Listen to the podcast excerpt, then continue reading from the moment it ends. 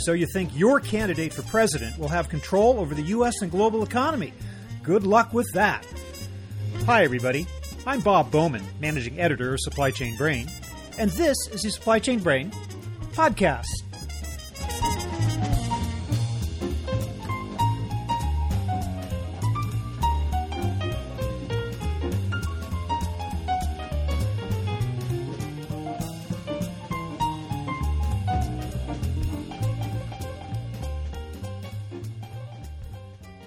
It's a firm belief among most of us that the actions of American presidents directly impact the U S economy. Certainly on paper, it seems to be true. The positions of the two major political parties, as well as those of smaller factions, are based on the belief that these individuals can fix our economy, whatever that might mean to you. But today we're going to hear a contrary view. My guest is Jonathan Citrin, financial advisor and author.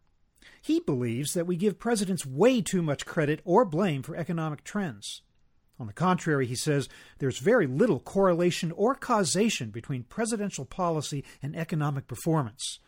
We'll talk about what he calls the myth of the economic commander-in-chief and debate whether that individual really has the power to boost the economy, create jobs, and spur investment on Wall Street as well as Main Street. So here is my conversation with Jonathan Citrin.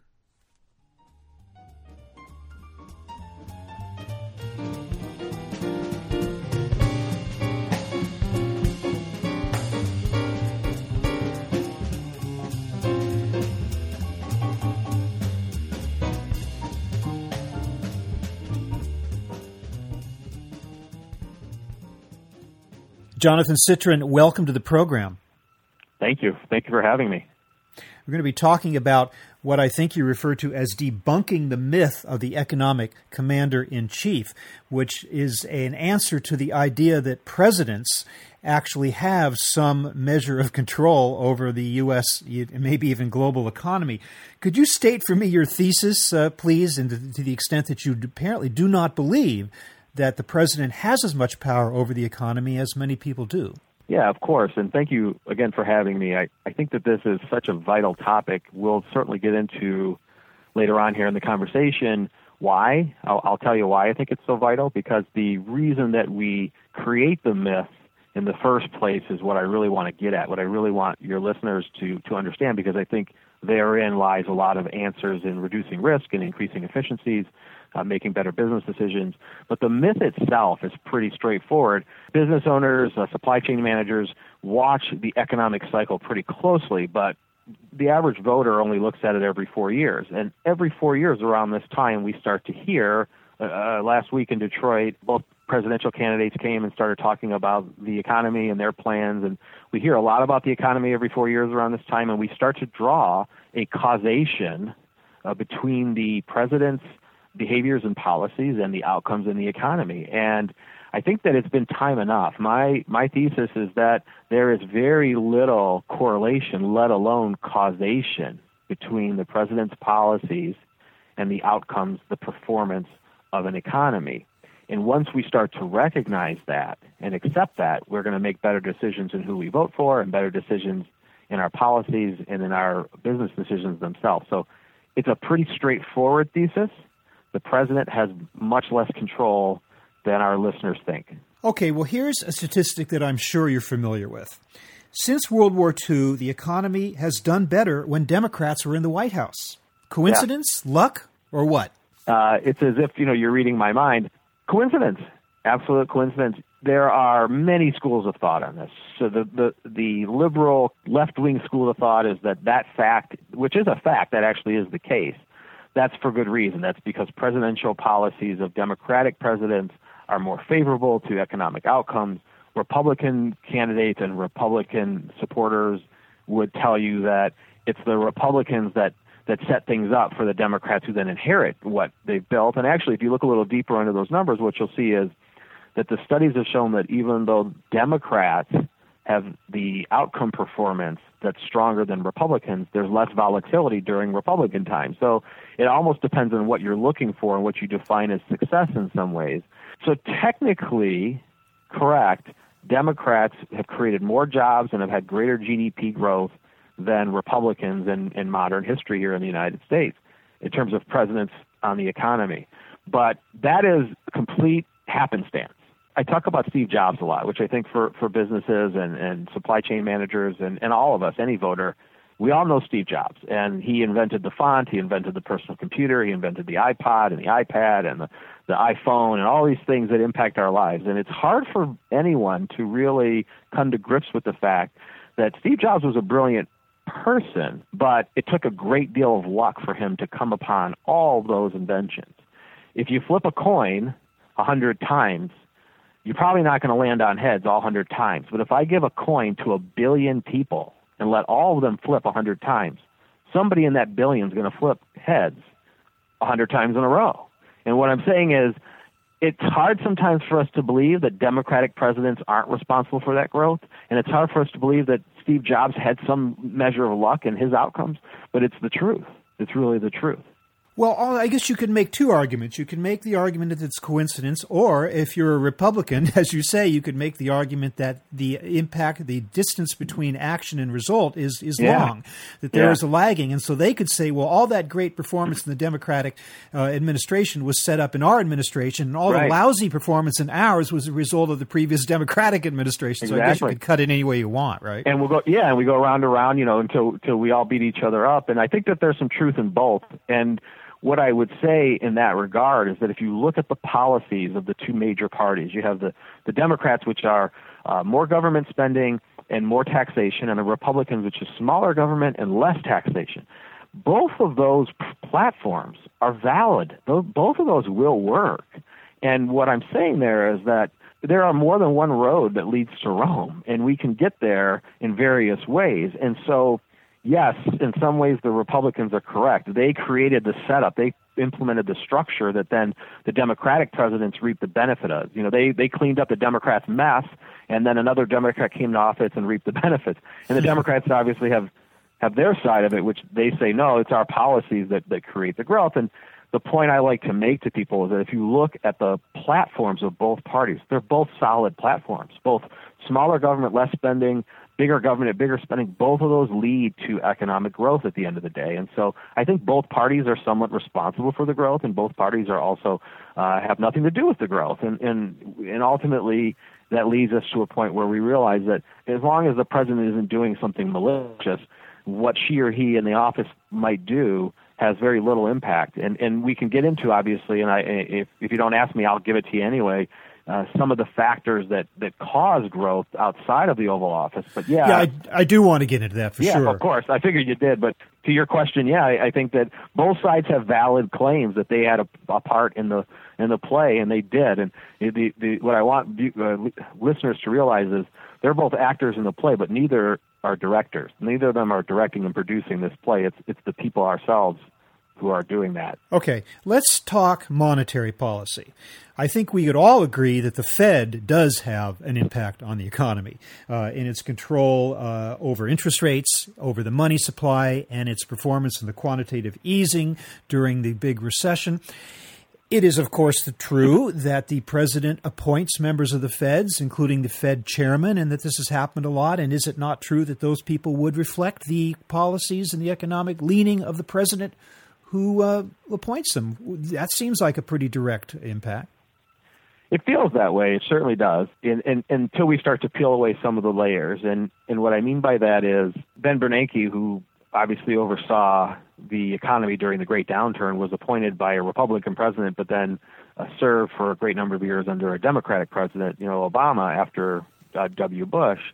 And so sometimes, you know, you have a, a, a policy maker at the head of the Federal Open Market Committee and the Federal Reserve who isn't necessarily implementing just Democratic or Republican policies. And, and maybe Bernanke and some others were, were very good at listening to their president, no matter whether they were Democrat or Republican. But, but moreover, I think in the theoretical world, meaning academia, we would talk about the what ifs. And so let's look back at two thousand eight for just a quick second. And it does appear in hindsight, as we look back, that the actions of the Fed, dropping interest rates, government spending, bailing out banks, that that had a significant impact on the therein or thereafter growth of the economy and jobs. But we have to ask the question, what would have happened if they didn't intervene? What would happen if that policy did not take place? What would happen if we didn't bail out the autos uh, and we didn't bail out some of these financial banks? Would we be in a worse case? And, and there's an argument to be made that we would, and there's an argument to be made that, that we wouldn't, that we'd actually be better off if the Fed did not get involved. It's the free market economy argument. And so my pushback when people do cite uh, the policies of the Federal Reserve Board is that you have to look at the potential for better outcomes if we didn't have those policies in place. And it's a real free market argument, if you will. Well, it's impossible to to know, as you say, because I believe that every time we have had some kind of a real economic crisis, and this is probably right. true in most countries of the world, is the government has taken action. We don't have yeah. a laboratory in yeah. which the government sat back, folded its hands, and said, let the chips fall where they may and see what happened. I don't think the people of those countries would tolerate that. Isn't so it? we, we'll never know. Right. And and it's fascinating because the, the amount of people who want a true free market economy where there is no government intervention is fairly large. The amount of people who ever get elected with that is probably zero, to your point, you know, and it's because, you know, we want somebody who's going to take action and make us feel good. And this gets me to a bigger point, which is this idea, this myth around the president is more than just an election. It's our belief that action is better than inaction, that doing something is better than doing nothing. And, and in a lot of ways, following our habitual patterns of the past is what we revert to. And, and what I mean by that is I think that your comment is really a, a poignant one because every country around the world has done the same thing. I, I, I don't remember a time where a government has just said, screw our economy. Oh, let's see what happens. This will be an interesting experiment. But why is that? You know, why do we keep throwing good money after bad? Yes, we've had some economic growth, not only in this country, but around the world. But on the other hand, we've had tremendous economic volatility. There's still tremendous global poverty. There are a lot of problems economically around the world. Uh, and most considerably, I just say that, that we're unable to ever find economic equilibrium in any economy around the world. This equilibrium has become kind of the reality of our existence. And why do we keep following the same policies and procedures if they're just not working? And I, I'm not advocating for Clinton or Trump or Obama versus W. Bush, Democrats versus Republicans. I'm talking about our habits as voters, and that is this this idea that we have to do something and that policy has a, a, a determined and, and measurable impact on what we're doing. And I, I would kind of... um. If I could, Bob, make you think about road rage. You know, you get in a car and you're driving down the road and somebody cuts you off and then traffic starts and you're stuck and you got to get somewhere. And what do we do? We all get kind of frustrated and some of us just, you know, shake our head. Some of us bang the steering wheel. Some of us, you know, do something even more crazy. But never, never has road rage made traffic go away. You know, it's not like you can bang on your steering wheel and all of a sudden everybody gets out of your way. I mean, uh, to my knowledge, G M or Ford haven't invented that yet. Um, but what I'm saying to you, and it's not no no different than um, overeating or abuse of some sort of substance or uh, fighting with your spouse. We have these things that we do in our lives that are not good for us, but we do them anyway. And what I want people to understand, I think this is the crux of the issue, is that we live in a world that's largely out of our control. And if you think about economics, you know, I've taught economics for many years at the university level. I've practiced it as a financial advisor for many years, and I travel and speak about it. And the reality about economies is they're out of our control. We don't have a lot of control. But when we vote, we like to think we have control. We like to think that the Federal Reserve chairman uh, has some control and that the president has some control because it makes us feel better. And it's no different than road rage. It's like uh, habit replaces control for us in our brains. I have this saying that we prefer suffering and familiarity than prospering in uncertainty. And so my kind of grander response to, to your, your comment is that I agree with you that nobody in the world has allowed their country to be a petri dish, but I believe that what they would find is they would prosper in that uncertainty, that that uncertainty is much better than grabbing onto a habit that just doesn't make a difference. Let me extend your traffic metaphor with a personal yeah. anecdote, and that is like, let's right. say I'm, I'm stuck in traffic on the freeway, and I can't stand the idea of not moving. So I'll get off the freeway, and I will then proceed to go through a Byzantine route of surface streets that gets me right. there, finally, telling myself that I got there faster. It right. may not be faster, but at least exactly. I was moving, Jonathan. Exactly. That's the psychological – I was doing something to get exactly. there. I think it's just even better. I'm going to I'm gonna steal that. I'll, I'll give you credit for for it, you know, I will cite my source, but that's an even better, you know, uh, representation. And I think that, that listeners and you and I all together every day need to slow down a little bit and say to ourselves, okay, I'm not going to pick habit just so I feel like I'm in control, just so I feel like I'm getting there faster. I'm going to take a breath and realize that even if I sit here and I'm a little uncertain of what's going on in front of me with that, that, that clog of cars, that I'm probably going to prosper better in the end if I do what's logical. You know, there's this whole, um, in economics, as you're probably aware, there's utility theory, which is the assumption that everybody's making economic decisions that are rational and logical. And for many, many years, that's how we based our economic uh, theory and policy in the government. And then in nineteen seventy-nine, uh, Daniel Kahneman and Amos uh, Tversky came along and wrote something called prospect theory, which showed that in our brains, we all have these biases that impact our decisions, and we're not really rational. And so we're starting to, in the behavioral finance sphere, explain why we grab onto these habits. And I'm just trying to educate people even further and say, when you think you're voting your pocketbook, you're actually voting your fears. Yeah, you know? Thinking fast or thinking slow, in the words of Daniel Kahneman. Right, yeah, yeah, exactly. Um, Okay, I, I, I still want to push back a little bit against this Please, argument. Yeah, I, want to, I, I, I, I want to talk about fiscal policy, which you already have alluded to, tax cuts versus government spending. Yep. Government spending especially, I mean, there's a lot of pressure right now for the administration and Congress to get to work on spending on our nation's infrastructure. Yeah. Number one, because it's falling apart. Number two, because right. we need more of it. And number three, because it would create jobs. That yeah. seems to me to be a pretty direct relationship to economic strength. Uh, and I would agree with you, and I, and I think the, the – I don't think I know. The point I'm making is that that is absolutely a viable, valid avenue toward economic strength, but so is uh, the free market and government, you know, less government and less taxing and less spending altogether. And all I'm saying is that while that comment – while, while the, the procedures that you just mentioned are very valuable, so is the, the contra, which right now would be the, the more conservative approach, which is less spending, less taxation. Both of them have a lot of merit. Both of them have some intricacies that, that come out as shortfalls, in my opinion, too. But both of them have heavy weight for doing good things. And I think that the problem isn't that our procedures are bad in themselves. It's that the back and forth and the bickering and the clogging of the system in terms of progress in Congress and and whatnot, it all gets in the way of any kind of progress. So both are valuable means of getting to the end. Both are great road to getting to Rome, but we just can't pick a road. We jump from one, you know, just like the, let's continue with the traffic metaphor, you know, we, we go down one road for forty-five minutes and then we, somebody says to us, this is, the, and we go to another road and, you know, we, we're constantly turning off and moving. And oh, uh, four years later, we have another administration, maybe another right. party. And so we're going right. another direction. What but would if, be refreshing, yeah. Bob, is if both candidates got up and said, hey, look, I think that your way is very valuable and that could work too. And why don't we? Oh, good luck. Both? Good yeah, luck I know, but, but, you know, they're, they're trying to get elected. And and they're playing on our fears, which is our, our thing is we buy into what's familiar to us, and they're playing on that. And so the reality is is that to have to get closer to any kind of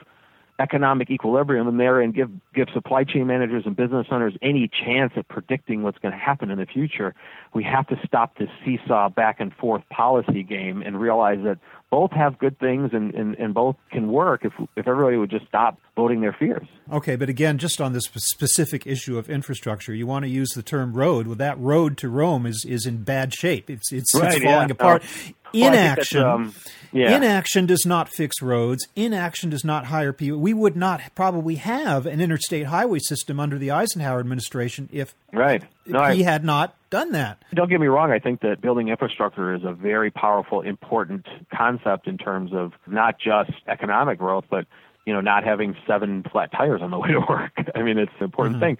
The argument on the other end of things was that the private is that the private sector, if the government would step out of the way, the private sector would fill fill the space. And so I agree with you that we need better roads, but there is an argument versus who provides that, that road building. Is it something that's done uh, more in the private sector on a local level in local communities, or is it something that's done by the federal government? And and I totally agree with the, the interstate system being something that was implemented and that we all benefit from, but we have to remember that had uh, Eisenhower not done that, would we not have an interstate system? That question we don't know the answer to. So we can't assume that we wouldn't have I seventy-five if we didn't have a, a government spending on it. There very well may have been a private sector solution for that same problem. Okay, I also want to very quickly touch on the role of the president on the international stage. There are actions yeah. that a president takes that can have international reverberations, beginning with the most obvious, and that is the negotiation of uh, multilateral trade agreements, which are extremely right. controversial right now. Their impact on the economy, that seems to be a possibility. If the president takes at military action against countries with oil supplies, that affects the uh, the amount of oil and the price of oil, which affects the economy directly. So I don't know, do you do you uh, at least acknowledge that there is uh, p- perhaps an indirect impact between a president's international actions and the reverberation that comes back to us in this economy? First, I appreciate the question. I, I, I think it's uh, just a wonderful one, and, and particularly the, the ad, you know, military and how everything kind of uh, interrelates to one to one another on an economic level. I do certainly think that the president's actions will have some impact on the growth of our local economy and, and the global economy therein, but I don't think it's as great as you're alluding to and as people think. I think that maybe there's a correlation at best. This this idea of having some sort of, you know, strong causation between uh, what what a president's going to do or not do is just not the case. And what I mean by that is that A, a president can do one thing or the other, and how we interpret those actions is very different. So, you know, going to war or not going to war could be seen as a strength or weakness depending on sentiment of the consumer. The wind could blow in some country, and that could affect the economies no matter what the president is doing. I could have a president that's invading some country or signs some trade deal. At the same time, the value of the dollar is just skyrocketing, so our products are more expensive for people overseas. Where I'm going with that is that there are so many factors that play into what's happening that we overvalue the effect of the president. It's not that the president has no effect, it's just that we give the president so much credit. That we have this myth that there's this omnipotent power in the Oval Office that both domestically and internationally can have a, a, a marked impact on our growth, and it's just not the case. There's so many different factors, particularly in a globalized world, particularly in a globalized world. that we have to come to the realization that things are more out of control than we than we think, and, and therefore more out of con- our president's control too. Well, that is some really interesting food for thought. As un- as unsettling as it might be, I right. think it's I know, a very it's important, it's very important argument to be discussing. So, Jonathan Citrin, well, I want to thank you so much for being with us today to talk about this uh, this vital topic. Thanks very much. Thanks for having me. You know, I, I really enjoy your your um, material, and it's an honor to be here. Thank you.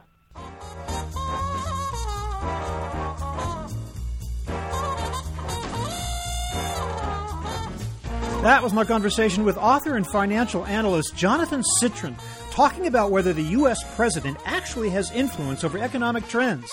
We're online at w w w dot supply chain brain dot com, where we post a new episode of this podcast for streaming or downloading every Friday. You can also read my think tank blog, watch thousands of videos, and access all of our other content, including the digital edition of our magazine. Look for us on Facebook and LinkedIn, and follow us on Twitter, at S C Brain. You can also download or subscribe to the podcast on iTunes. Got any comments or suggestions on this or any episode? Email me at r bowman at supply chain brain dot com. See you next time.